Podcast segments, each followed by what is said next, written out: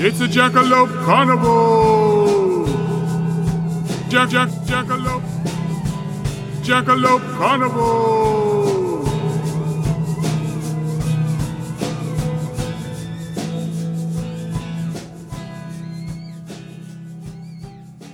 Hi, I'm Becca, Hi, I'm Eric. And you're listening to Jackalope Carnival, a sideshow of stories, a bi weekly podcast where we explore the paranormal, the unusual, and the downright odd. 60 years ago, Betty and Barney Hill, a recently married couple, were on their way home from visiting Canada.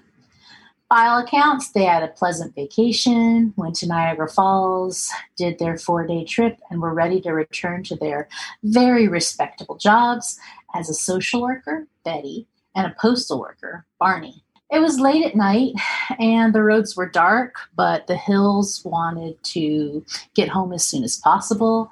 They decided that they could push through and drive well into the night. Barney's at the wheel. Betty was looking out the window. They didn't notice any cars, um, especially because they were driving so late. And Betty starts to notice something when they get to New Hampshire. And what she notices is that there's a light and it appears to be following them. So she tells Barney, uh, I think that light is following us. And he says, It's a satellite or a star.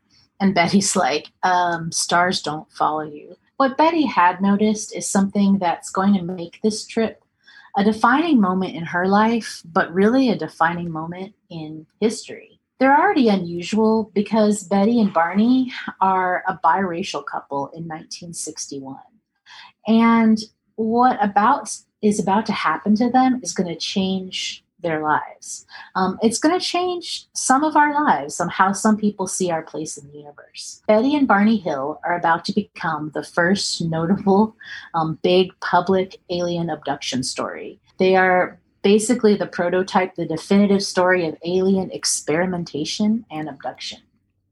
As Barney continues driving through the White Mountains of New Hampshire, Betty begins to notice these lights are really just they're moving they're moving in odd ways and they are following. And she's she's again barney she's probably nagging him at this point like barney this isn't a satellite. And he's like it must be a plane then. Maybe it's a helicopter but eventually as much as he's dismissing it he must be starting to feel a little unsettled because he stops at a rest area still thinking there's a terrestrial explanation for all this. He thinks it's pretty strange, but as apparently 60% of Americans, um, because I just looked at a Gallup poll, would think that if they saw a UFO, that there's probably a pretty good explanation. Maybe it's technology we don't know about. This is where Barney's uh, landing on the spectrum. Betty is like, there is nothing in this world that's going to move like that. So, And and, this is, is it following us? 1961. So, I imagine that it's even less common at that time, right? Yeah, I, I to see UFOs or to uh, what? What exactly? To basically, you know, it was it was less common, I think, for folks to publicly announce that they thought that UFOs were real or that UFOs were something other, you know, than Yes. terrestrial technology. Absolutely. And you know, again, and you, you kind of talked about this when we went over um, our inaugural episode with Mothman. I mean, this is a couple that they're professionals. Um, they have some reputation. They have reputations to lose by talking about seeing UFOs, um, and and that'll come up again. So, uh, like I said, they stop, then they move on. Barney's like, okay, probably an explanation, but he's getting nervous. The object still follows them. And eventually they stop again. And what happens here is that Barney gets out and he's looking with his binoculars and he's starting to get a strange feeling. And I've heard reports when they've talked about this that um, it's, it's a report from Betty's niece, actually, who she says that when they held their arm out, the object seemed to be the size of a dinner plate. And then she goes on to explain that, you know, if you hold up an aspirin arm length, it'll cover the moon. So this is how close and how big this object was to them. And Barney starts feeling this weird sensation that he's drawn to this object. And he gets nearer and nearer to this sleek, glowing, and pancake like object. Mm, nuclear pancakes. Eric, is that our band name? I mean, nuclear pancake. yeah, we're, we're only five minutes in, but nuclear pancake might be it. Although I don't, I have no, I mean, it no clue what better, genre but- nuclear pancake would be. Although I think would make a great. I think I've 80s cover band, perhaps. maybe I was thinking like New wave. uh, actually Exotica revival. Yeah, that's just because you're into exotic uh, revival, and I just saw um, the Sparks Brothers documentary, so I'm thinking '80s new wave, and you're thinking, but either way, Well, you So, go yeah, it's up for grabs if someone wants to- Yeah, there we go. all right. So I did not describe this as pancake-like and sleek. It's actually from um, John G. Fuller's "An Interrupted Journey," which is from 1966, and he wrote this with the Hills. So this was actually made into a movie in 1975 called The UFO Incident, starring James Earl Jones. So I think Barney did pretty okay if James Earl Jones is making the movie of your life, That's pretty awesome, actually. or at least or voicing it over. I mean, goodness sake. So yeah, they describe this as pancake-like. It has uh, fenders. It has red lights on it.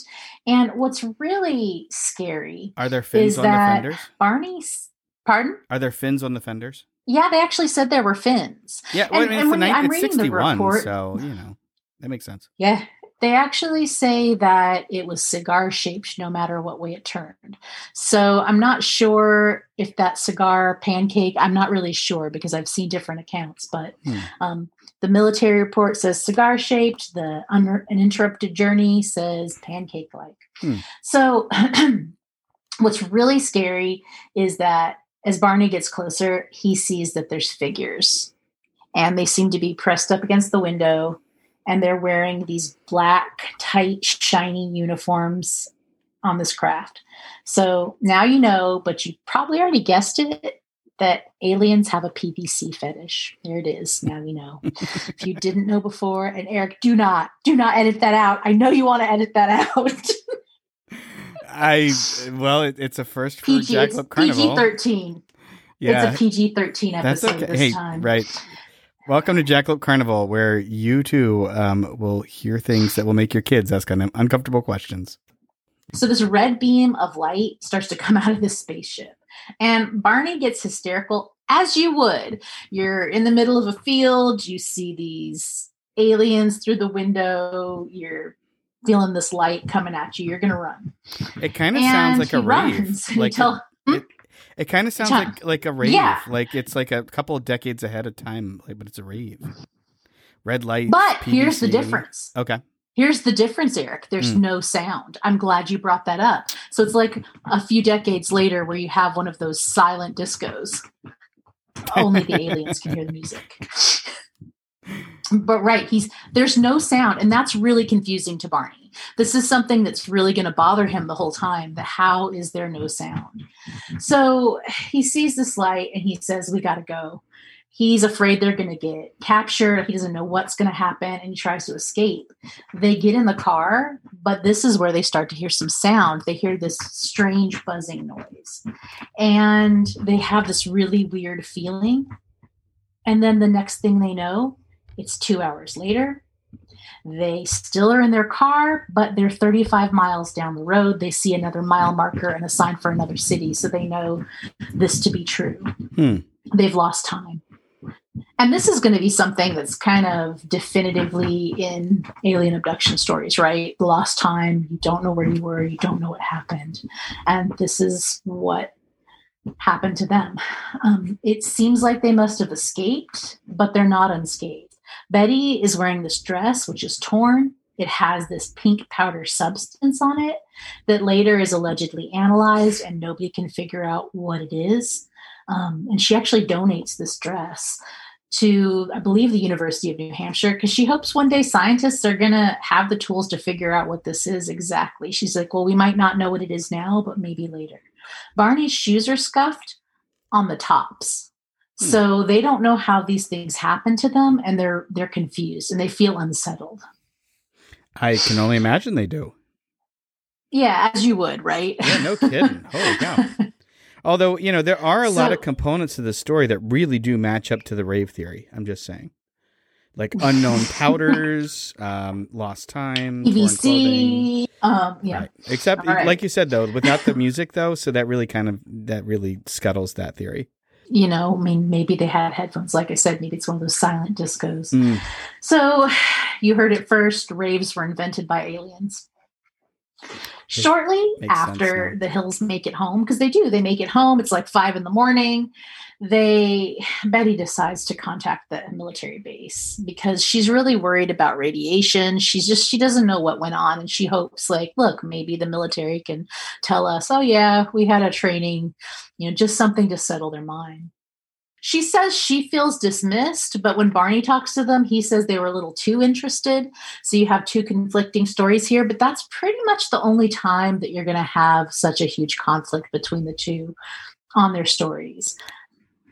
And they do report it to the Pease military base. Uh, Betty's niece claims that there was, in fact, a UFO confirmed in the area by the military. I haven't looked into the veracity of this claim, though. I did read excerpts from the Pease Air Force Base report, which does definitely exist, um, but I have no idea whether that is a true statement. So I don't know. Barney's reluctant, while Betty is much more uh, gung ho about reporting this. He stands by what he said, but he feels a little embarrassed reporting it. He said he felt a little foolish. And so I'm actually trying to I'm trying to figure this out because you mentioned they were biracial, and we're talking about 1961. Yes. In general, folks were a bit more sexist and racist, where you could expect that folks would be more dismissive of women, or people might be more dismissive of African Americans if they're not African American um, during this time. So yeah, Barney did say that that he felt that they were too interested, but um, so Barney is black, Betty is white. Um, they were both members of the NAACP, and Barney sits on the board of a U.S. Civil Rights Commission for his local chapter, I guess.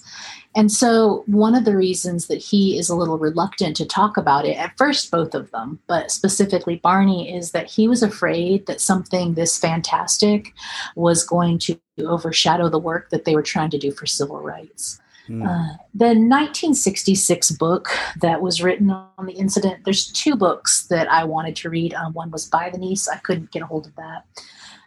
In the book that I read that they helped with in 1966, they say that there was no problem amongst their friends with their marriage. Like people were really accepting in their small town.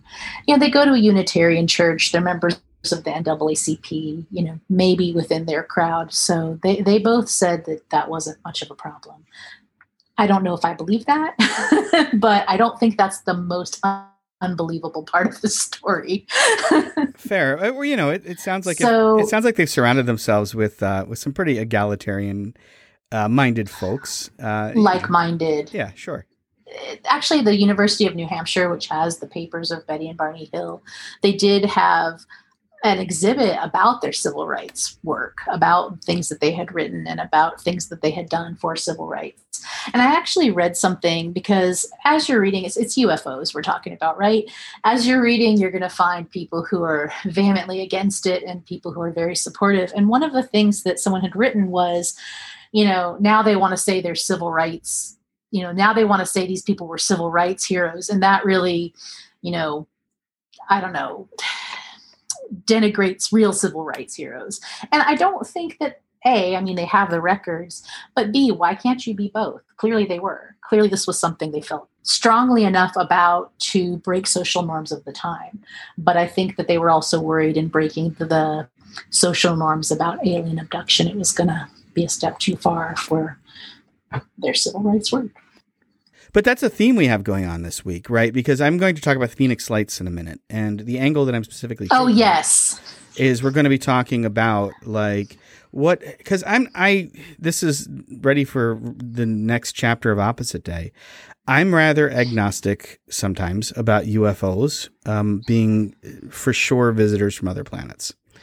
Uh, that i say being- why not Okay, sure. Uh, so there we are. I don't have any strong opinions on it, but I mean, as for do I believe in life outside of Earth? Yes, Yeah, absolutely. sure. How could there not be? The universe is vast. And Yeah. I don't know if that life is mold Oh, or sentient. I have no idea. yeah, I, I have a strong I have a strong suspicion that life, it, you know, there's right, just mathematically speaking, there's likely life on other planets. That's not the point I'm making. Uh, the point I'm making rather is that I'm not sure that all the things, all the phenomena that we put into the UFO box or what are they calling it now, UAP? Because obviously, I, I feel like we probably should have led with this, but I think that a lot of folks already know this. The one who kind of nudged us towards this topic because UFOs slash UAPs Yeah, you are definitely. all the rage right now. They're they're all over the news. We got a government report being written. Folks are talking about it. My point isn't that that there isn't life on other planets. My point is that in this vast universe, if it is teeming with life, and it just very well might be, it seems likely even, that they would figure out a way to travel interstellar distances. Um, is something I would love to know more about. Even more so, even if they did, like, why would they? You know, why would they come here? I, you know, that's Why those, not? Yeah, yeah. I, I think that at best, I, I I can see that I was read some of the things I read were talking about like why would they come here and do the same experiments? Well, we do the same experiments on animals that don't need to be done for makeup testing, so you know why not? We would hope that they would be better than us, but perhaps they just have better technology. Now, I'm not necessarily you know 100% that I believe this. I just am open to it. sure. And but like thing I'm- everything. That's unfortunately Becca always kind of like, sure. but to, Why not? and that's that's kind of what I want to talk about. I want to talk about the the matrix, the kind of the social matrix that is surrounding uh, talking about UFOs or talking about um, experiences or belief. Because I'm not saying no, I'm not saying yes either. Even though I, you know, I'm probably a bit more skeptical about this phenomenon than I am about some others. But nevertheless, I think we're pretty much in the same of the same mind here. You know, sure, I don't know, but at the same time, this isn't a neutral topic in society, and there is there are repercussions, there are reactions to when you put forward stories. I guess my question here of someone who's studied religion is why, if you frame it in a religion, are we more respectful about it than if you frame it in aliens? Because we tend to be. Hmm. And are they not both belief? right? Yeah, that's a good question. So that's my that's my question I'm putting out there to folks today.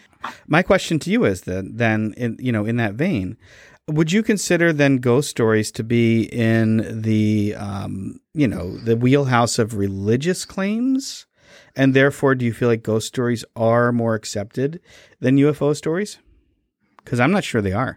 I can't I can't say that either is more accepted. I don't have a particular stance on this either way. I think that any phenomenon that involves belief is always met with skepticism. But for some reason, I feel like if you put it under an accepted system like religion, people are more likely to give it respect than if you say ghost or UFO or anything like that. And that's one of the reasons I really like talking about this because in our professional lives, sometimes we don't get to talk about the fringe things. um, but on Jackalope Carnival, that's all we talk about. right, right. Um, well, it's interesting though, and I'm going to kind of segue back into good old Betty and Barney because I think that that was a good lead in um, because Betty and Barney aren't talking to anybody about this for two years and they still don't really remember what happened, but they're starting to have nightmares.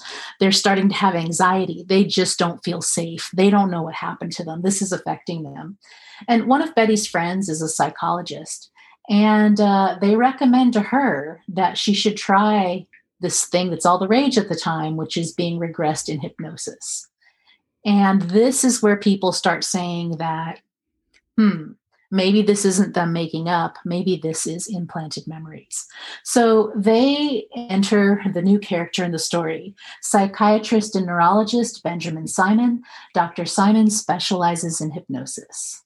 And starting in January 1964 and continuing for a month, Dr. Simon helps them start to piece together what happened, what happened during this missing time. Basically, they tell the story that's even more fascinating and more fantastical than the one before it. And this is where we really get a description of what people within um, UFO belief circles talk about as the grays. So these are your standard gray, big eyed, leather wearing, PVC wearing aliens. They talk about being taken into this spacecraft and separated. And they're in an exam room. So now they're being examined. They're on a table. These little guys are poking and prodding. They're clipping their nails, taking skin samples. They stick a needle into Betty's belly button, she reports. Yeah. Um, which is not the worst probe we've heard about from aliens. I, some- yes, and nevertheless, there's something about like sticking a needle in a belly button that makes me cringe. Yeah. Well, I should hope so. So there's a leader, they're watching as Betty and Barney are being probed and prodded. They say they're really excited because the aliens find out that Barney's teeth can be removed. Barney has dentures. So this is their they, they they go into detail, great detail, even talking about Barney's dentures. And this is where we get something called the Zeta Reticuli incident, which is what this Betty and Barney Hill incident is also known as. Um, Betty is alone with the leader of these creatures, and she's asking like, "Where are you guys from?" And they tell her like, "Yeah, you don't know. You're you know basically too stupid to know, but I'll show you a map." And under hypnosis, she draws a star map that supposedly shows the sky as it's seen from a planet orbiting the star Zeta Reticuli. And this is where they're from. Hmm. So, again, this ends up in 1965. A newspaper article picks up the story, and the rest is history. It should be known that Dr. Simon um, tells people that he concludes it's a fantasy. He says, I quote, in other words, that it was a dream. The abduction did not happen. I feel quite confident that there was a whole experience and an experience with the UFO if we clearly define that. It does not involve visitations from outer space, but it does involve seeing an object which cannot be identified at the time, whatever it is. I think that did take place, but from there on, I think it was largely a dream. Hmm. So he denies that. Barney passes away in 1969. He was a little more ambivalent about what happened again. I think he felt somewhat embarrassed by it from what I've read. Betty, though, passes away in 2000. Gosh, I think it's three, but it might be 2004. I forgot to check. Hmm. Um, and she vehemently gives talks. She believes this. She is involved in ufology the rest of her life. Gotcha. And does does um this is like the first kind of famous uh, hypnosis regression that I've ever heard of, With aliens, yeah. or, or at all. I mean, from that, I mean, I'm talking on a, a chronology here. So in '61, right? I it became infamous in the 1980s during the Satanic Panic, right?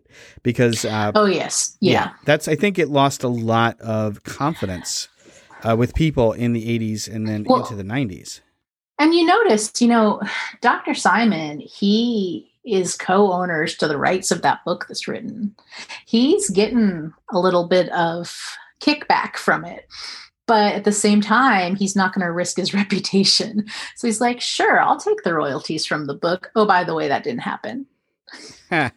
Which I personally think is a little shady. Well, you know, it's there's some cake. He has it and he's eating it. So That's right. So yeah, Eric, you were you've been sending me links to all sorts of articles. Are, are some of my favorite which are have been out lately is that what the US military says maybe maybe not. Right, probably not. But we can't say definitely. Right. Well, that's the thing is that uh, I love that the some of the the accounts that are in media right now about these they're calling them uh, what are, what's UAP, which is unidentified aerial phenomena, right? They did that because UFO has has over the years has gained so much uh, connotations and polarizing beliefs about it. So they came up with a new acronym, and that's fine. But they rebranded yeah, there you go. they rebranded is what they did They did, and the ar- you know the report basically said we can't rule out that it's not technology from some other planet, uh, but it's inconclusive.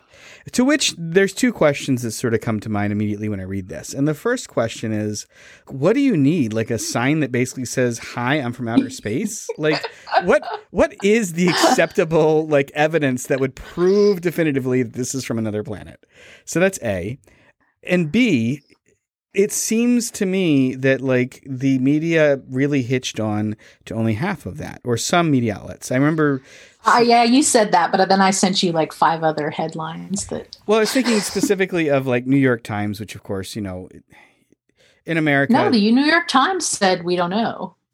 well, in the I, headline. really, I thought that now I have to go back and look. I thought their headline was like, um, "Government says they can't tell if it's from space or not." But they didn't say Well, like they can't yeah. rule it out. Like they didn't emphasize the you know they said the the loud part they focused on was uh, not rather than we don't know. So yeah. yeah. So I want to I talk was like, about imagine you have to write this story on like this vague report. the report's like so vague, and then you have to write like a news story on it. Like the government says, meh. we don't know. You just went into how you don't think it's likely. I don't know. No, I don't know. I have no clue. I have reason, no reason to believe. But that being said, yeah, maybe I'm contradicting myself here. I don't know. I don't know. I feel like though So- that I can't say. I, I would not definitively say that I you know that it's not or that it is. It's are we just back at the same place? Am I just running around in circles? We are. Tell us your story, Eric. onward, onward. These circles are getting dizzying. Well, I want to talk about something that happened a few decades um, after uh, this incident. I want to talk about an incident that was witnessed by perhaps the largest audience of people um, in the United States. You know, the the Hills incident was something that was witnessed by two people, whatever it was. Uh, but Yes. whatever happened in Phoenix, Arizona on March 13th, 1997, was witnessed by literally thousands of people. So thousands of people saw something. And exactly what it is, of course, is, you know, still open to speculation. As a matter of fact, it wasn't just Phoenix, Arizona. Uh, these lights, they came to be known as the Phoenix Lights, and that's what I'll call them. But the Phoenix Lights were seen on March 13th, 1997, from Nevada through Arizona, actually all the way down across the border to Mexico. And so that is a path of over 500 miles. And it happened between 7:30 and 10:30 p.m. Uh, Mountain Time. And it's been described as a series of lights. It's been described as lights in a V shaped formation. And it's been described as a large V shaped craft, uh, depending on who you're talking to. Uh, the person who was probably best at recording the different accounts that people gathered was a fellow by the name of Peter Davenport. Peter Davenport runs the National Reporting Center, the National UFO Reporting Center, which sounds really yeah, official. and he sounds like He's a guy he sounds like a um what go ahead. I want to hear what this is. What does he sound like? Because I'm going to tell you who I oh, it just sounds like you picked a you picked a random soap opera name like Peter Davenport. Peter Davenport. He has a he has an eye patch, right? Uh, no, I don't know if he has a eye patch Yeah. or not. Uh, I was thinking, um, you know, guy from soap opera.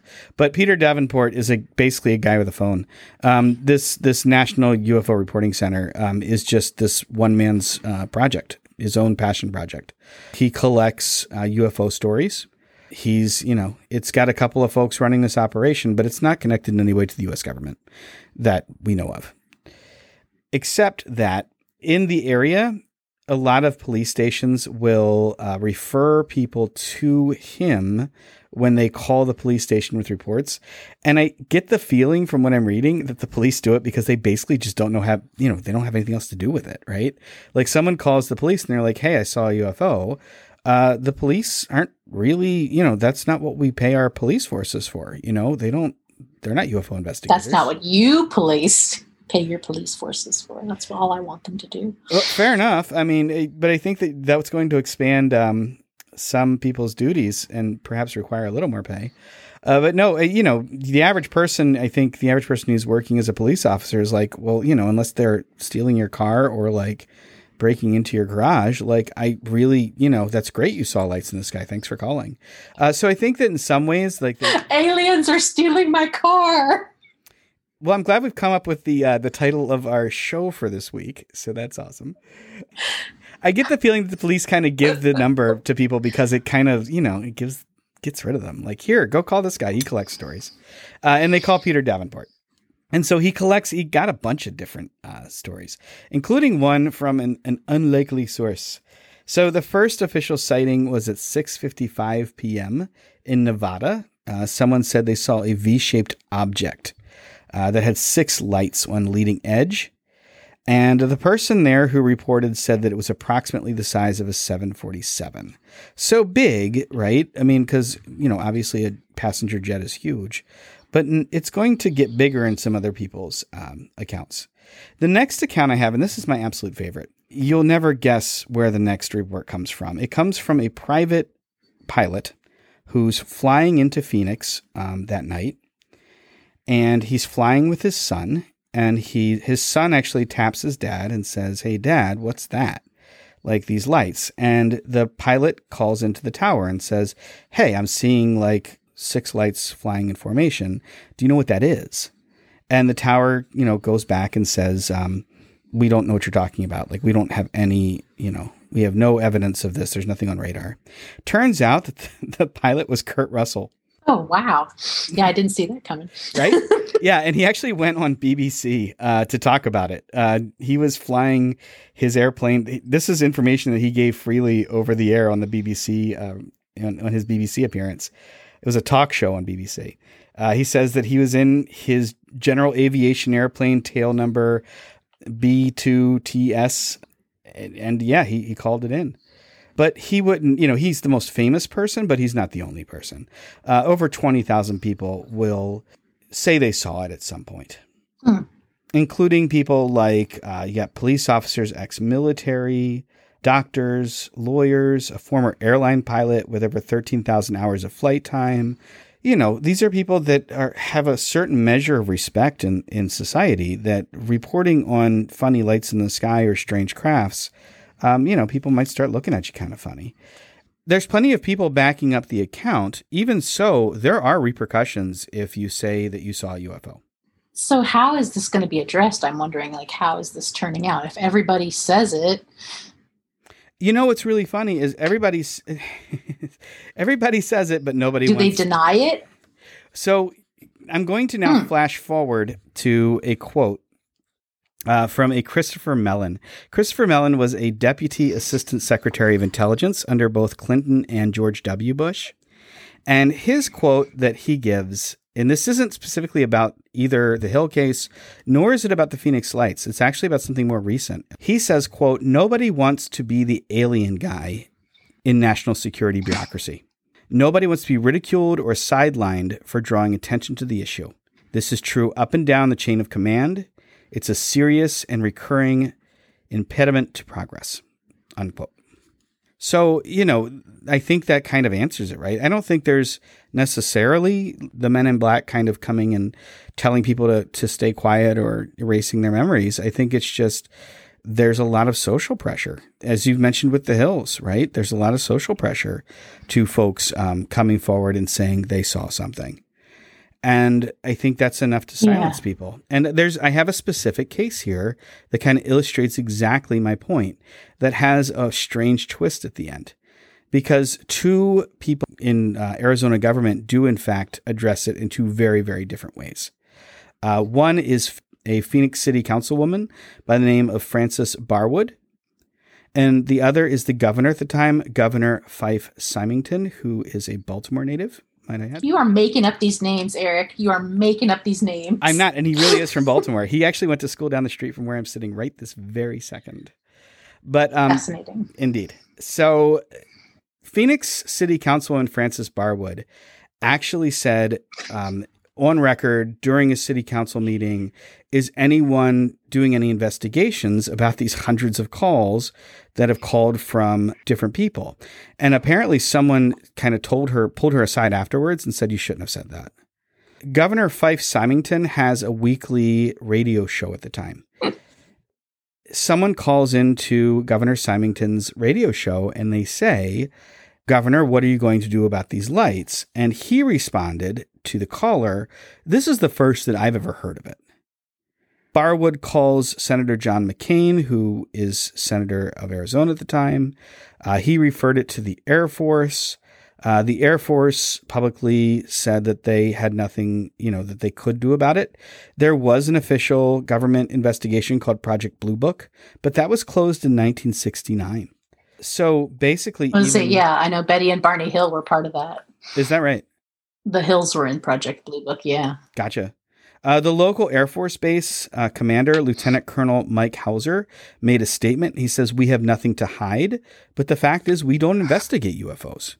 However, Hauser did confirm that some F 16s were in the air that night, um, but said it was a routine training and had nothing to do uh, with the lights.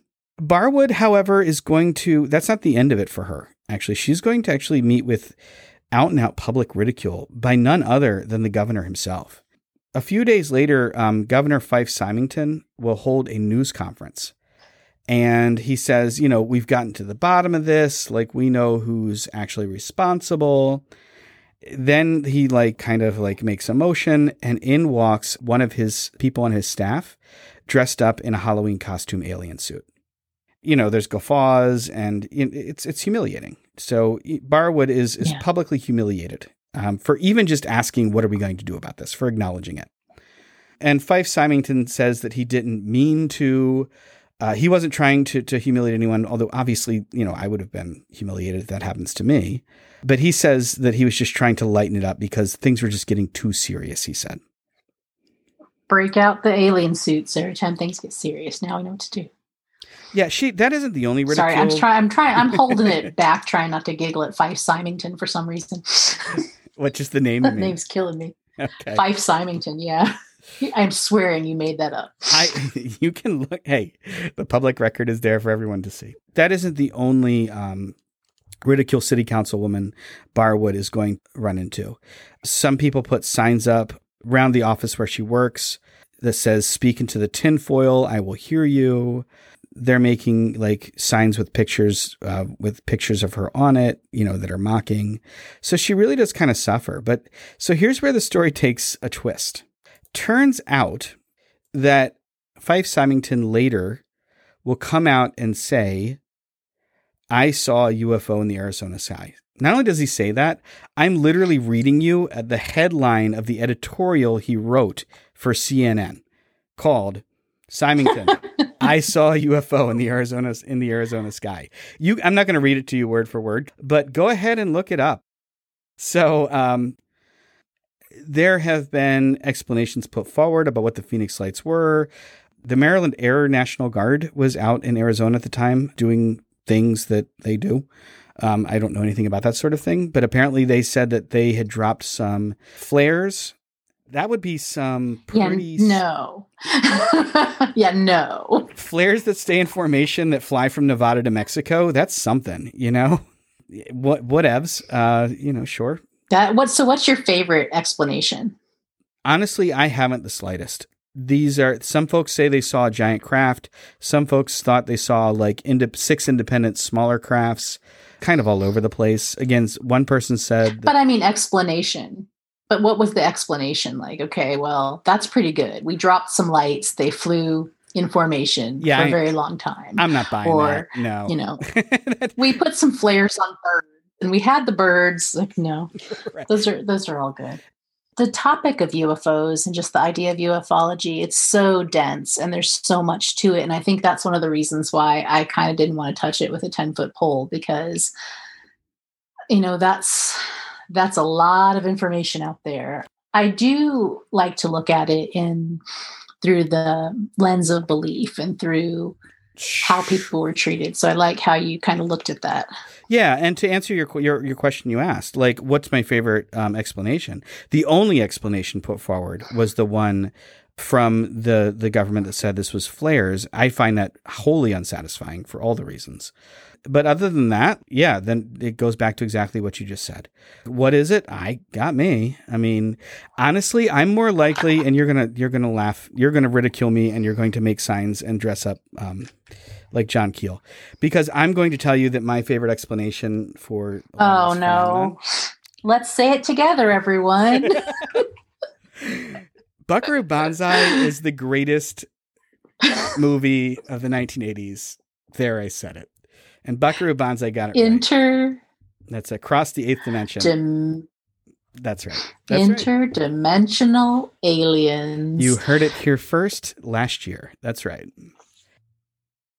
So that's our show for this week. Uh, thanks for listening in. If you have an explanation, feel free to drop us a line either at our Instagram. What is that again, Becca? at Jackalope Carnival And- on Instagram. At Instagram. And we also have an email, uh, jackalopecarnival at protonmail.com. And you can do that, or you can just tell us if you have something that you would like us to talk about um, and do our own investigation on, or opine, or find some way for me to work extra dimensional entities into. Um, I'll be happy to do that. For now, stay safe, be careful, and we'll see you in two weeks. Till next time.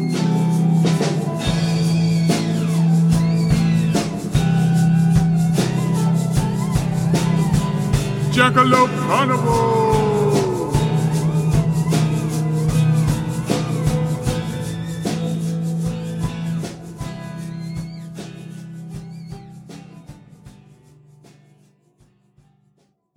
We can end better. Go ahead. The truth is out there.